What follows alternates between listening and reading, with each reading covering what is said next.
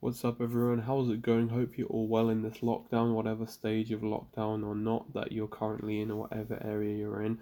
I just wanted to make this video quickly to give you some quick tips uh, just to uh, stay healthy during the COVID 19 pandemic and how to stay well, whether you have the coronavirus or to prevent you getting it. It's not 100% guaranteed you won't get it, but just things you can do to improve your chances of not getting it and staying healthy. Um, so the obvious things apply about the social distancing or whatever. I assume you're already familiar with all that. So the two key main things I wanted to focus on here, uh, which you may or may not have heard before, are vitamin D3 and cetylpyridinium chloride, which is found in mouthwashes basically. So, the two things I want you to really take away from this are D3 and mouthwash. Um, you can go and stop the video now if you want, but I'm just going to talk a little bit about that. So, uh, mouthwashes that contain this are notably like Colgate and Dentyl. However, some mouthwashes like Listerine don't. I'm not trying to bash any brands or anything or sponsor anyone.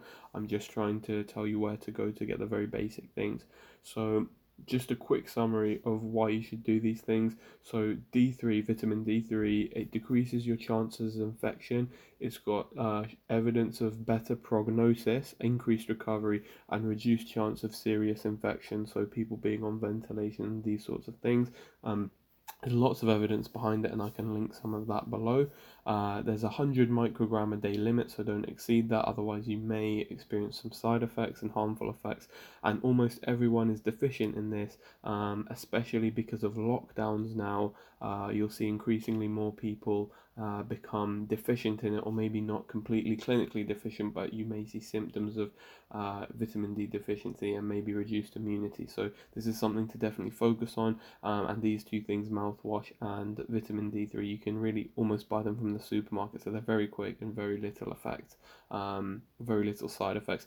So, the mouthwash ingredient is shown to kill uh, the SARS CoV 2 virus in the throat and the salivary glands, um, and that's associated with reduced viral load, which may lead to uh, reduced symptom severity and it's associated with reduced transmission to other people. Um, so there you go, just a quick uh, two points that I think everyone can do.